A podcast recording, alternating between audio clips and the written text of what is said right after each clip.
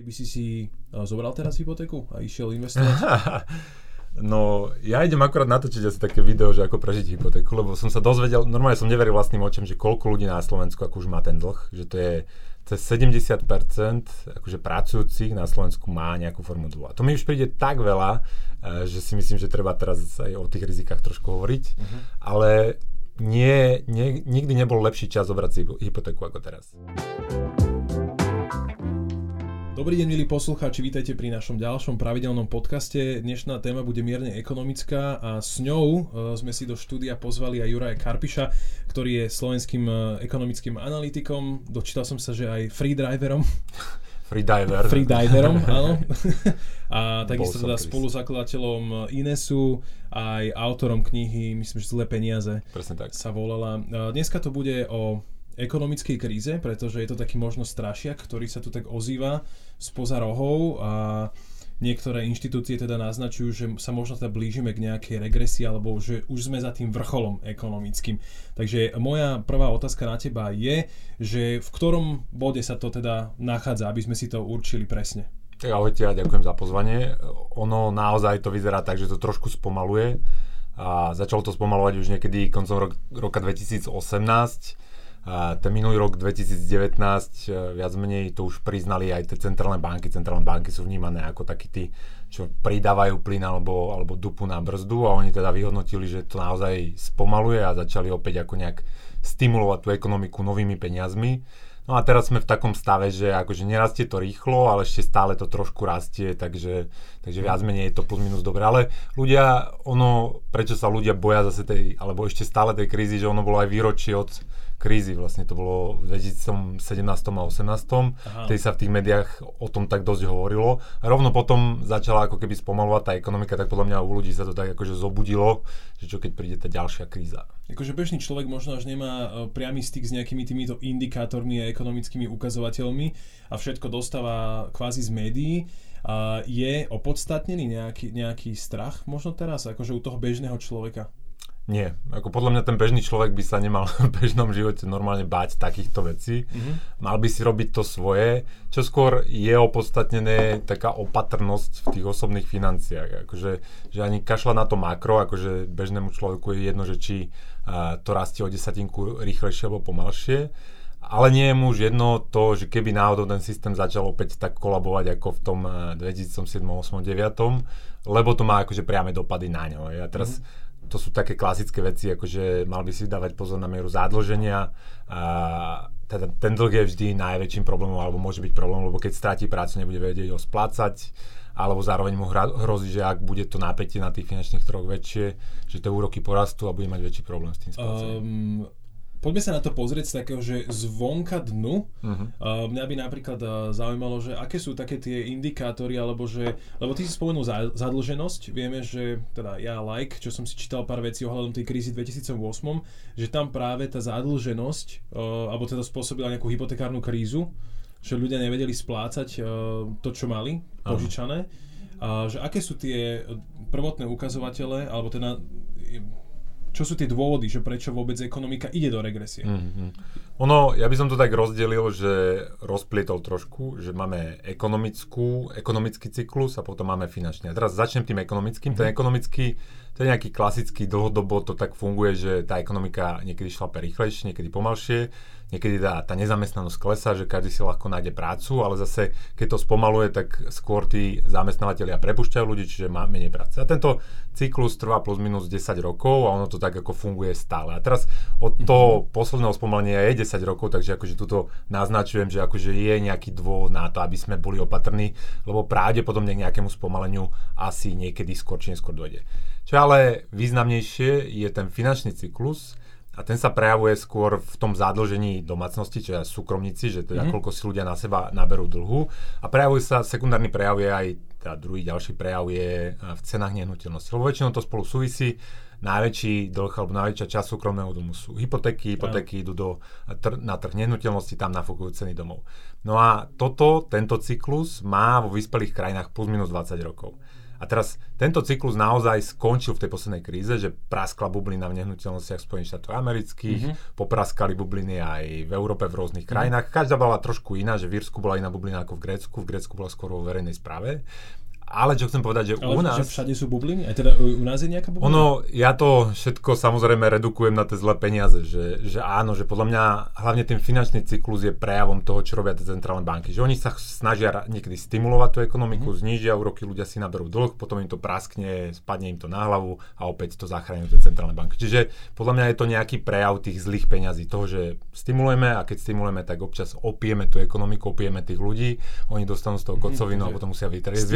Stimulant ako stimulant. Hej? Presne, a to vytriezvenie je práve tým, tom prasknutím bubliny, recesiou, likvidáciou. Dobre, ale teda princíp je taký, že asi sme sa poučili z toho 2008 2009, keď to teda prasklo tak výrazne. No u nás, ale môj point bol, ešte to, to by som dokončil, mm-hmm. že my sme boli trošku mimo cyklus s tým vyspelým svetom. Lebo my sme tu mali iný cyklus, lebo my sme takto, že my sme reštrukturalizovali naše banky v roku 2000-2001. Akože banky boli choré, mm-hmm. naliali sme tam kopu peňazí, pozachraňovali sme ich, predali sme ich zahraničným investorom. Uh-huh. A my sme teda, ten posledný dno toho posledného finančného cyklu bolo u nás v roku 2000 a môj argument je, že v 2009, teda keď prišla tá kríza, vonku bola kríza, tak u nás nebola skutočne kríza. Akože naše banky nebankrotovali, že, oni boli relatívne práve. Áno, ešte my sme boli len na začiatku, že ja, starší ľudia si pamätajú, starší ako ja, a, že kedy si človek nedostal žiadnu hypotéku, že nie, že za veľa peňazí. Dostal ale nájomný byt. Ale po roku, po roku 2000 bol problém dostať akúkoľvek hypotéku, úroky boli vysoké. Podnikatelia nedostávali úver, je, že musel podpísať 10 bianko zmeniek, to znamená, že musel upísať aj starú mamu, aby dostal vôbec úver.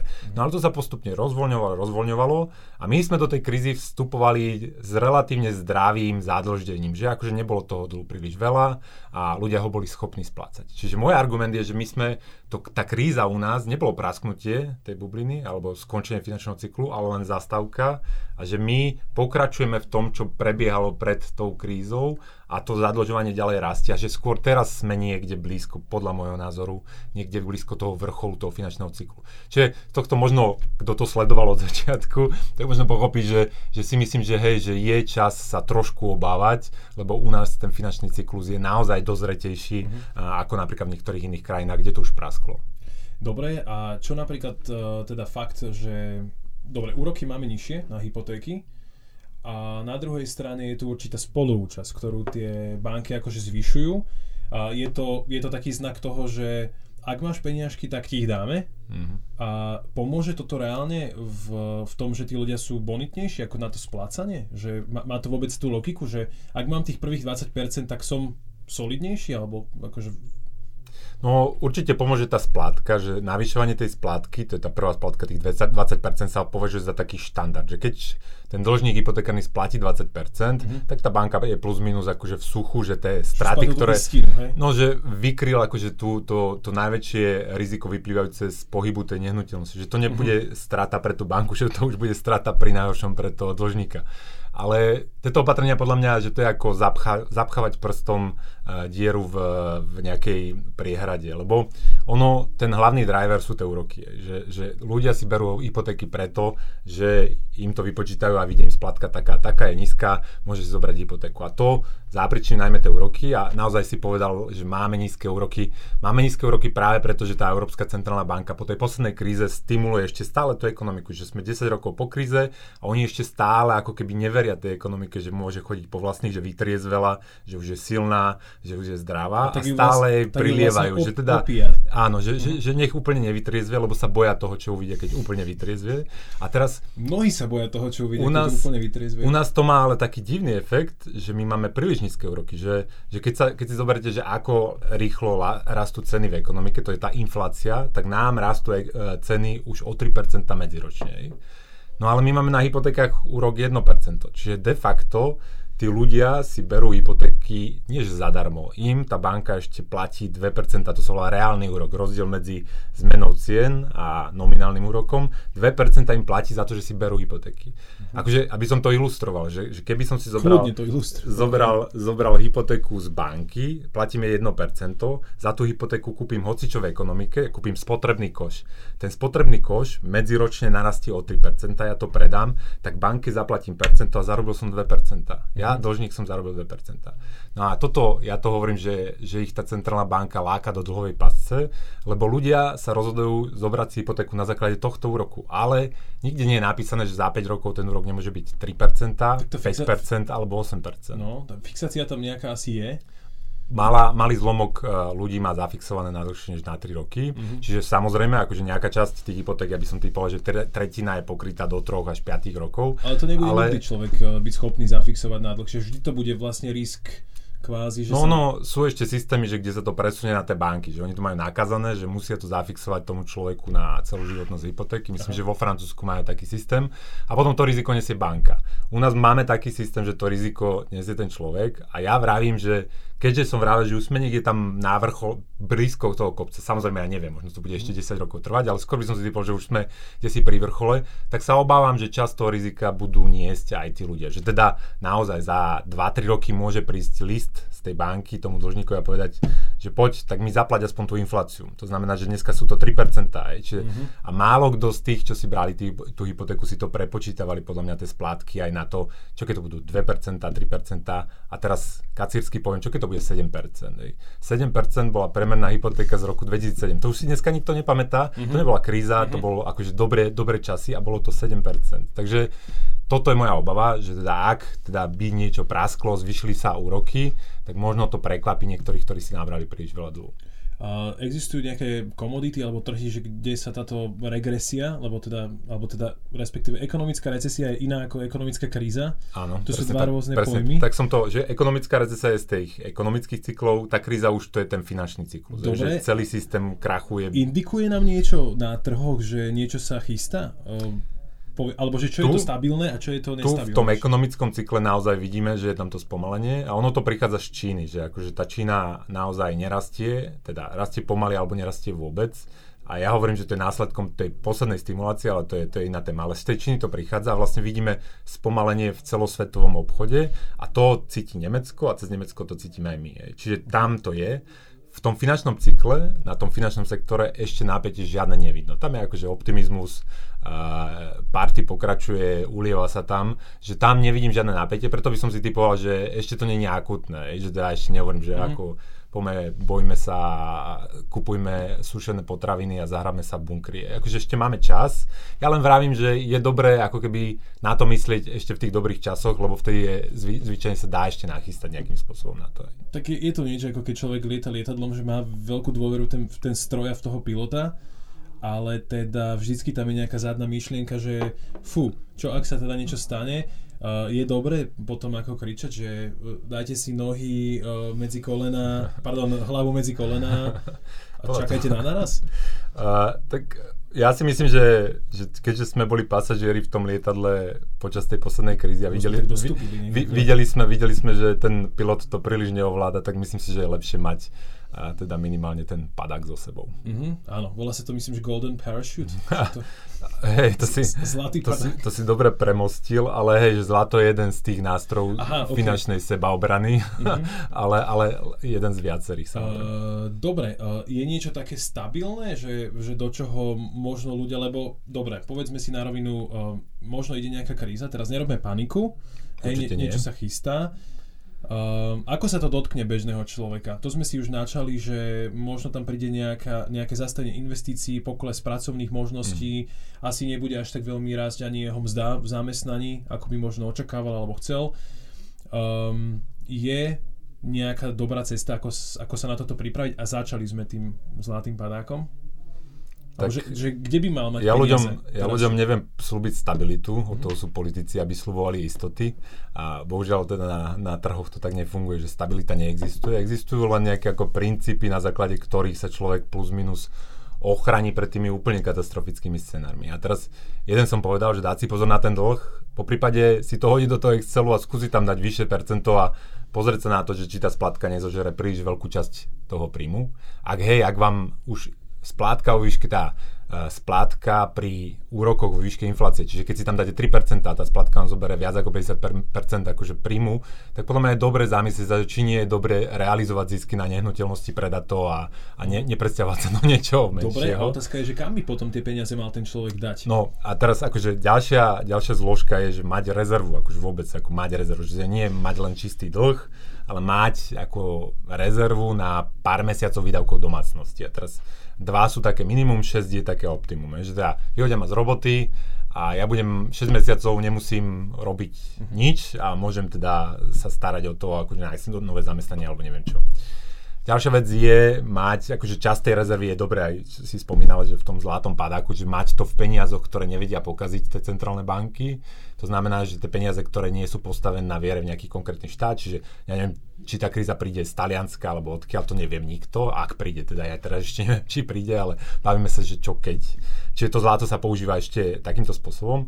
No a, a teraz akože časť dôchodkových úspor by mala byť vždy v tom akciovom trhu. Je. Že to je akože, mm-hmm. to teraz nie, nehovorím, že choďte teraz ľudia nákupte akcie, teraz, sú dra, teraz je drahé všetko, lebo keď centrálne banky tlačia peniaze, úroky sú nízke, ľudia dostávajú hypotéky, tak je všetko drahé. Nehnuteľnosti, akcie, mm-hmm. uh, komodity, všetko je drahé. Čiže ja nehovorím teraz nakupovať, ja vravím, že netreba utekať z toho akciového trhu len preto, že si myslím, že na budúci rok pôjde ekonomika pomalšie. To tam treba držať až do ty, toho Ty máš napríklad, že koľko percent svojho nejakého majetku máš v akciách? Ja to teraz, akože teraz investujem rôzne veci, tak úplne presné percento ti nepoviem, tak ale tak uh, do tretiny. Aj, Tretinu, do hej? tretiny, no. Tretina, ono sa to tak, hej, ono tretina v zlate, tretina v hotovosti? O, no, akože akcie... Že oplatí sa mať peniaze v trezore doma? Ja viem, že je tu nejak, kedy? V kríze určite. V kríze, že, kríze... Že je tu nejaká inflácia, alebo teda nejak, nejakým spôsobom peniaze strácajú hodnotu mhm. časom, mm. príde tá kríza, oplatí sa vymať akože ten babičkovský systém, že teda mať to niekde v péri nejakú? Ľudia chcú vždy akože jednoduchý recept a chcú to akože tú pecku. Že pozmi to jednu vec a do toho mhm. sa nasypú na 100%. Ako, keď si to bolo krypto a všetci boli v krypte, akože nie, máme rôzne nástroje a mhm. teraz treba ich používať všetky a teraz, že časť v akciách, časť v nehnuteľnosti, časť tá rezerva, čo si spomínal, či už peniaze alebo to zlato. To zlato je nejaká forma peniazy, to nepovažujem za investíciu. Na zlate nezbavatnete, zlato vás uchráni, zlato je poistenie, zlato je poistka. Teraz, že či časť tej rezervy zožere inflácia, no 3% ročne, ročne som ochotný zaplatiť za to, že mám akože poistenie, že mám tu pohot- hotovosť, pohotovosť, mám tu pohotovosť, okay. je, že akože že držím to. No a potom máte rôzne teraz do seba treba investovať, že to mnoho ľudí zanedbáva, je, že jedna z najlepšie, najlepších investícií býva akože zvyšovať svoju nejaké skills, že, alebo, mm-hmm. alebo nejakú kvalifikáciu, alebo nejakú to je ďalšia poistka, keď ma vyhodí šéf, že proste je mi, som mu nesympatický, tak mám viacero možností, kde sa, kde sa uplatniť. No a potom do rodiny, hej, akože to sú také akože chlieviky. A teraz taký, taký nový, nový prsten pre manželku. Časť, hej, no ale to je... Ale to, to môže byť aj zlato, aj diamant. Niekedy to, niekedy to nezachráni, ale, ale hej, aj toto takýmto spôsobom. Áno, rozprávame o tom, že teda sme v momente, kedy ten človek si vie nájsť tú prácu uh, opäť a nejak sa naspäť dostať do toho kolobehu, mal tú rezervu, prežil to, ale kríza sa nedotýka len súkromných osôb, ale do, dochádza tu teda akože k nejakému styku aj s tými právnickými. A po, povedzme si na začiatok, že ako firmy najprv reagujú na, na niečo takéto z toho pohľadu, že koniec investícií, možno prvý bod, ako to je? No na tú poslednú a to aj u nás reagovali tak, že sa zlakli a naozaj málo investovali. A to pekne vidno na zádlžení, že, že sú vlastne dva druhy dlhu v ekonomike, jeden súkromný, akože domácnosti a druhé mm. tie firmy. A keď sa pozrieme na to, čo sa dialo, tak na tie nízke úroky tých centrálnych bank najviac reagovali domácnosti, ale tie firmy boli opatrné. Oni dlho si nebrali žiadne nové úroky a teraz v poslednej dobe začali akože investovať na, do nákupu nových technológií a vytváranie nových pracovných miest, ale sú opatrní. Preto si myslím, že ak by došlo k nejakému, nejakej kríze alebo niečomu podobnému, tak teraz v tomto, v tomto cykle budú menej akože zasiahnuté tie firmy a viac tie domácnosti, lebo tie domácnosti viac uverili tým nízkym úrokom. Ale firmy štandardne, akože firmy relatívne dobre vidia do budúcnosti, lebo teda vidia, ako idú tie objednávky mm-hmm. a oni, akože keď vidia, že sa to spomaluje, začnú ako najprv šetriť, potom prepušťať ľudí a, a pri najhoršom teda zatvárať podnik. A čas tohto už vidno v slovenský priemysel, akože tam došlo k pomerne zásadnému spomaleniu a tam už vidno ako keby tieto procesy, že tie firmy sa snažia akože znižovať náklady, a niektoré, niektoré aj prepušťajú. Teraz spomeniem najmä ten automobilový, uh, automobilový sektor, kde to cítiť akože už dosť a podľa mňa to ešte bude viac cítiť, je, lebo tá Čína, v tej Číne sa nepredáva auta dokonca medziročne, akože predaj aut tam stagnuje, v Nemecku, keď sa pozrite na produkciu aut, tak sa vyrobilo najmenej aut od roku 2009. Čo bol krízový rok, tak posledný rok sa tam vyrobil toľko aut, ako v krízovom roku. Čiže tam v tomto sektore podľa mňa už to naozaj cíti a tam sa to už deje. No ale akože ono všetko závisí od toho, ako zle to bude. Ja teraz akože nie som Cassandra a neprinášam tu zlé správy, ja len vravím, že čo sa všetko, ako, ako pôjde tá postupnosť. Ale špeciálne na Slovensku by som sa viac bal o tej domácnosti než o tej firmy, lebo tí podnikatelia, a teraz som čítal niekde nejaký prieskum, že akože manažery a že čo si myslia o ekonomických následujúcich rokoch, na čo sa chystajú a z nich ako dve tretiny sa boja krízy. A keďže sa boja oni krízy, tak podľa mňa nie sú, akože nerobili také úplné hlúposti, čo sa týka teda toho investovania a sú opatrnejšie ako, ako normálne. Na jednej strane je tu nejaký racionálny pohľad do toho firmy to asi vidia možno jasnejšie, lebo predsa len majú bližšie k tým číslam. Oni sú na fronte, no. Oni sú na fronte, to je super, super vyjadrenie, uh, ale nerobí aj ten strach z krízy v podstate krízu samotnú, že sa to tak trošku zacykli, že tá firma si povie, že kurník, vy nevyzerá to isto a teraz ten projekt, ktorý som možno plánoval, uh, zruším, tým pádom zase odoberiem nejakú, nejaký tok peňazí, nejaký ten kolobeh, nedám prácu ďalším ľuďom, ďalším, ďalším. A takto sa to pomaličky zastaví na 150 miestach. Je to jedna, jedna teória tých spomalení, akože hovorí, že sa vytratí to spotrebné alebo investičné libido, ja to tak volám túto teóriu, že to, mm-hmm. ono pôvodne to má názov animal spirits, že akože nejaké živočíšne púdy vyprchajú a my všetci sa zobudíme a povieme si, budeme spotrebovať menej, chceme menej aut, menej nehnuteľností. To, podľa mňa to nie je pravda. Ja by som bol rád, keby to bola pravda, lebo to by nám všetkým pomohla nejaká session, že by sme si sadli a nejaký psycholog, psycholog by nám vysvetlil, že to je všetko iracionálne a, a chytili by sme sa za ruky a znova by to začalo fungovať. Nie, podľa mňa to má ako tie skutočné dôvody v tom, že niektorí ľudia zoberú príliš dlhu, idú do príliš rizikových investícií, lebo ich vlákajú tie nízke úroky, že oni si myslia, že na to majú a potom keď to začne rásť, tak na, zistia, že, že, že, na to, že na to nemajú. Ináč v tej poslednej kríze bolo aj taký pokus, že neviem, či si to pamätáte, že bojovníci proti kríze, to bola taká kampaň nejakých marketingových agentúr, tu, že akože pome, pome všetci nakupovať a tým vyriešime tú krízu, mm. ale, ale myslím si, že to nebolo príliš úspešná kampaň. Ja som vtedy ešte neúplne 18, tak som, ja viem, že chodil som na z ďalekej histórie tu, typu, uh, z ďalekej histórie tu rozprávam, rozprávam príbehy, ale tak mne to nepríde až tak ďaleko. No. Mm, no. Uh, áno, ale akože teda, jasné, súhlasím, takže nie je to iba o tom strachu, že ono, ono to súvisí s úplne... Ono, ten začiatok, ten začiatok je reálny, že ten začiatok naozaj spočíva v tom, že to prestane vychádzať, že zobral som si uh, hypo, zobral som si úver na auto a tak. A teraz zistím, že te, tá mzda nerastie tak rýchlo, ako som si myslel. A začnú mi raz úroky, je, akože tá centrálna banka postupne začne zvyšovať úroky tak, ako pre, pred prasknutím tej poslednej bubliny. Čiže ten začiatok býva reálny, ale nehovorím, že naozaj ako keď každý si uvedomí, že to bude zlé, tak potom tá kompenzácia môže byť prehnaná. Je? Akože tá depresia alebo tá zlá, tá opatrnosť môže byť prílišná, ale práve vtedy treba byť akože agresívny. Keď sú ostatní opatrní a depresívni, tak treba nakupovať. No. Aha. A mám hlúpu otázku, že... Teda, no, hlúpe odpovede, no. možno je to hlúpa otázka, že teda keď tá Európska centrálna banka bude potom pomaličky zvyšovať ten úrok, prečo sa to nedieje práve naopak, že v tom zdravom období je ten úrok kvázi vyšší a keď príde do nejakého horšieho obdobia, tak by sme mali nejakým spôsobom trošku akože to tým vykryť. To je veľmi dobrá otázka, lebo normálne to tak zatiaľ fungovalo, že, že oni znižili ten úrok, ono to začalo fungovať a potom tak už bolo dobre, tak oni zase začalo rásť? No, ale teraz u nás to nikdy nezačalo poriadne fungovať, u nás v eurozóne, že u nás akože stagnuje stále to Taliansko, tam majú stratené dve dekady, že stále to rastlo tak pomaly, že tá Európska centrálna banka si ani netrúfla z tej nuly to ani o trošičku dať vyššie. Mm-hmm. Lebo si myslí, ako som hovoril, že opieme ho ešte, lebo nevyzerá dobre. V Amerike to vyzeralo lepšie, takže tam tá americká centrálna banka začala zvyšovať ale dostala sa len niekde pod 2%, ani na infláciu sa nedostali a už sa to pokazilo. Už sa zlakli a to bolo presne to, čo sa stalo začiatkom minulého roka, že vtedy prišiel šéf americkej centrálnej banky, povedal, končím so zvyšovaním úrokov, tu máte, tlačíme ďalej peniaze, uh, veselme sa, radujme sa ďalej. Čiže áno, ale tento cyklus je iný práve v tom, že oni sa ani nedostali v tom zvyšovaní na nejaké normálne úrovne. A teraz presne otázka je, že a teraz z tej nuly kam budú znižovať v tej ďalšej kríze. No a tu sa dostávame do zaujímavého svetu, sveta monetárnej politiky, preto som napísal tú hrubú knihu Zle peniaze, že tam je kopa absurdných zaujímavých nápadov, ktoré ak budú na nás testovať, tak to začne byť naozaj, naozaj pomerne zaujímavé. Uh, bol ten uh, bol absurdný nápad uh marketingová kampaň z 2009, alebo kedy to bolo.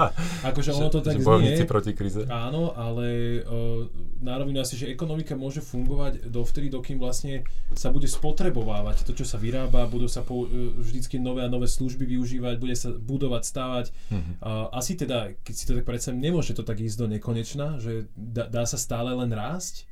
A teraz moja otázka je, že že my sme dospeli do nejakej eh, takej, že spotrebnej spoločnosti na Slovensku? Že... No, to je taký keynesianský pohľad na, na svet, že oni hovoria, keynesianský, to je taký jeden smer, že oni hovoria, že existuje niečo ako agregátny dopyt, to je nejaké božstvo, ktoré treba uctívať a keď spomalí, tak katastrofa, štát by mal viac míňať, centrálna banka viac tlačiť peniazy.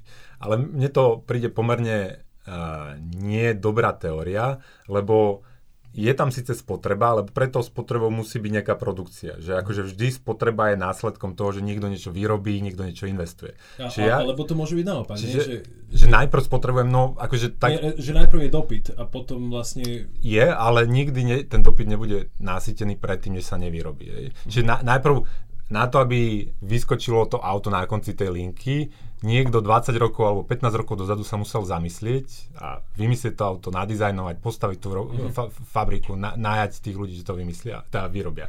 Čiže keď sa, a to je podľa mňa, keď sa moc sústredíme na to HDP a teraz každý úctieva HDP, politici chcú zvyšovať HDP, tak nám podľa mňa ujde to, čo sa deje v tej celej ekonomike. Lebo HDP je malá časť ekonomiky. Ako HDP sa pozera len na nejakú pridanú hodnotu za ten rok, ale za to pridanou hodnotou je obrovská štruktúra ekonomiky, tie fabriky, tie nehnuteľnosti, tie, tie domy, tí ľudia, ktorí to vyprodukovajú a je strašne dôležité, že ako, čo, do čoho sa investuje. Čiže a teraz keď zle investujete, zle nakupujete, zlých ľudí na, na, nahajrujete, tak máte na konci menšiu možnú spotrebu.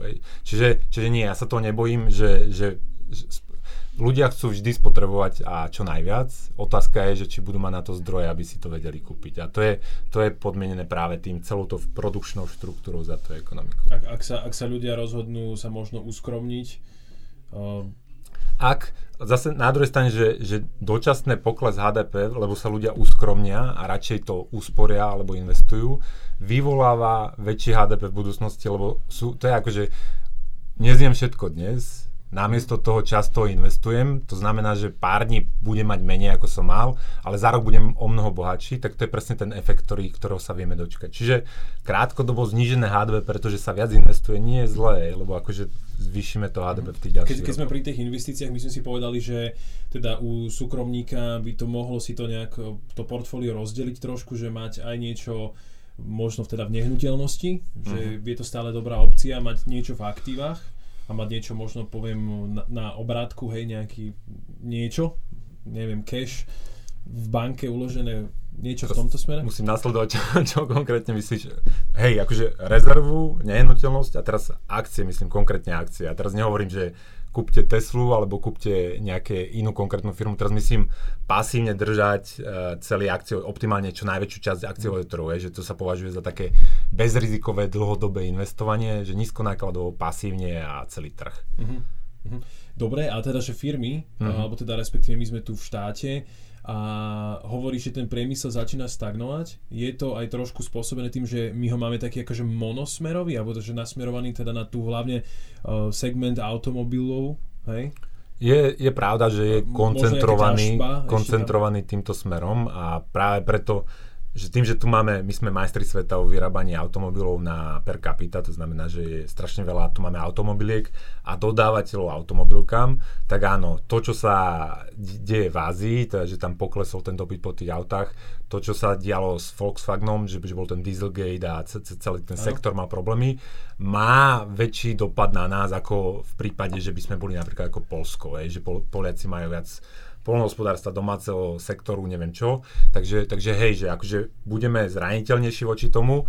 Na druhej strane sme relatívne malá ekonomika, ktorá by mala byť schopná nejakým spôsobom sa prispôsobiť tým zmenám ale tam tiež sme si neurobili príliš veľa domácich úloh za posledných 10 rokov, lebo my stagnujeme v tom prostredí, že my vytvárame, že to prostredie podnikateľské sa naopak zhoršuje, že máme vyššie dane, kopu rôznych hlúpostí sa, sa tu zaviedlo, máme, uh, no proste to prostredie sa zhoršilo a to zhoršuje potom aj tú zmenu ekonomiky tak, aby zareagovala na prípadný pokles dopytu v tom automobilovom sektore. Mm. Že, že optimálne by to malo fungovať tak, že automobilky niečo pozatvárajú, niečo zoptimalizujú, uvoľnia ľudí, ale tí ľudia si nájdu prácu raz, niekde inde a začnú, nezamestnanosti začnú, je typickým znakom tohto celého. U nás ešte nerastie, u nás ešte stále klesala, čiže ešte stále sa to drží nejakou vysokú tej, vysokú tej ekonomiky.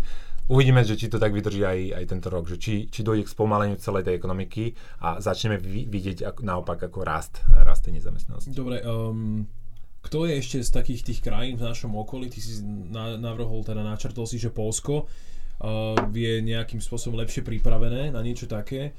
Je, že kto je na jednej strane tohto rebríka, že koho to úplne zmangluje, keď by tá kríza došla a kto je naopak taký, že z neho si berme príklad. Sú to severské krajiny, neviem, Švajčiarsko, oni sú vždy takí uzavretejší, tam si medzi tými Alpami žijú.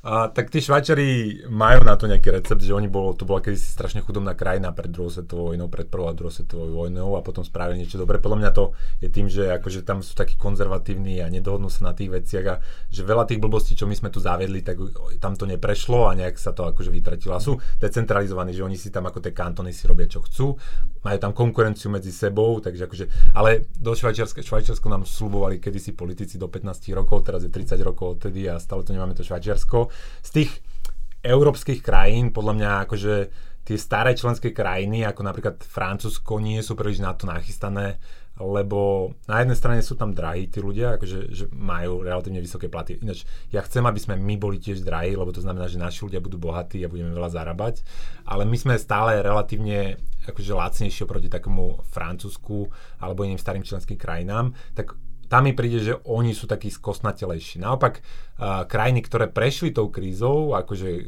Grécko, Španielsko, Portugalsko, tak oni akože už sú trošku skromnejšie a vedia akože flexibilnejšie nejak, Ale že, teda, nejak brať to, čo príde. Že keď, keď im to dá ďalšiu facku, hej, hej, že už tú prvú si zažili, už sú takí, že nemusia odpadnúť. A teraz z, tuto, z týchto našich susedských krajín, no neviem, ako to Polsku, to Polsku sa, Polsku sa, sa Rakúsko je taký zaujímavý príklad a teraz ono je dosť podobné tomu, čo sa deje tu, že Rakúšanom a Nemcom sa pred tou poslednou krízou moc nedarilo. Mm-hmm. Potom prišla tá kríza a keď sa znižili tie úroky, tak sa centrálna banka ponalievala, tak práve tam bola tá party v Rakúsku, v Nemecku a u nás. Hej. Čiže oni podľa mňa tam už budú mať tiež trošku tých excesov a možno akože to, to prekvapenie tam bude skôr negatívne.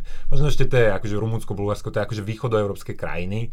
Opäť, vzhľadom na tú flexibilitu, aj Slovensko je stále flexibilné, pretože my starší si ešte pamätáme, ako zle to môže byť. Hej. Že my sme na tom, keď som spomínal, že sa reštrukturalizovali tie banky, tam bolo 20% nezamestnanosť vtedy, mm. že bola vysoká inflácia, vysoká nezamestnanosť. Medzinárodný menový fond nám dával pôžičky, nás zachraňovali. Takže my si to pamätáme a podľa mňa to, že to je v tej pamäti tej spoločnosti, znamená, že je trošku flexibilnejšia než tie staré členské krajiny.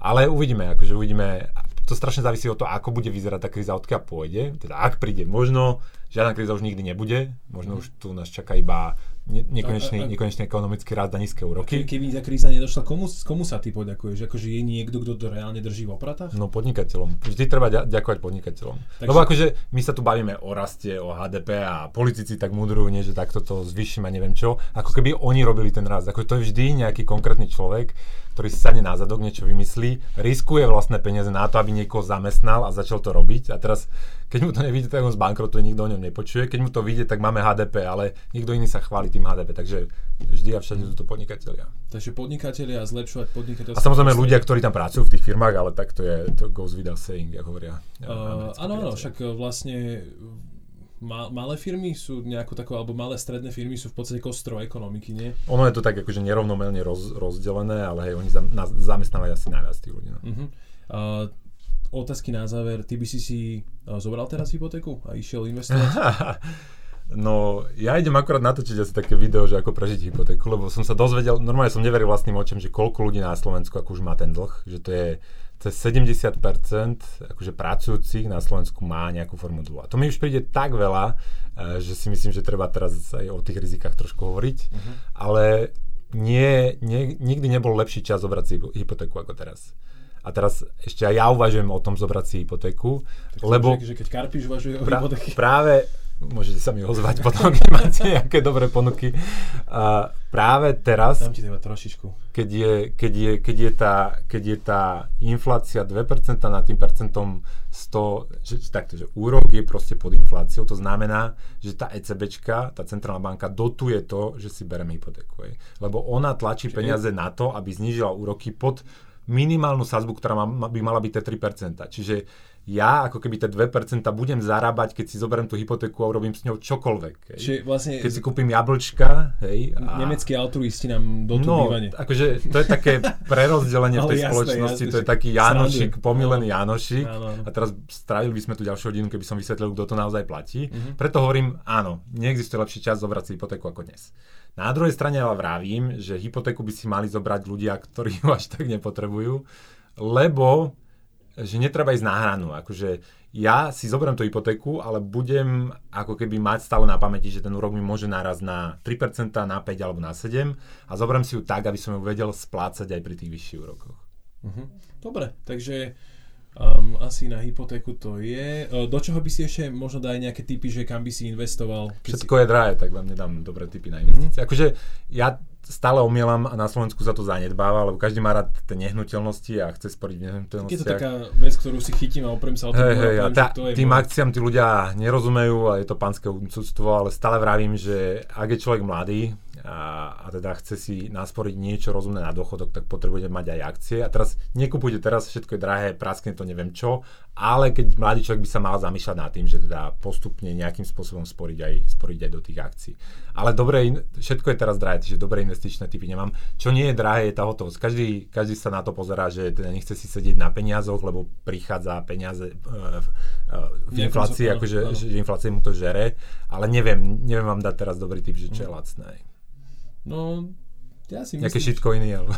neviem, neviem, akože na tie ak, ak to, že akcie mi prídu také akože, hovorím, pasívne niekde si odkladať niečo, aby to tam bolo uložené a možno to eventuálne raz vybrať.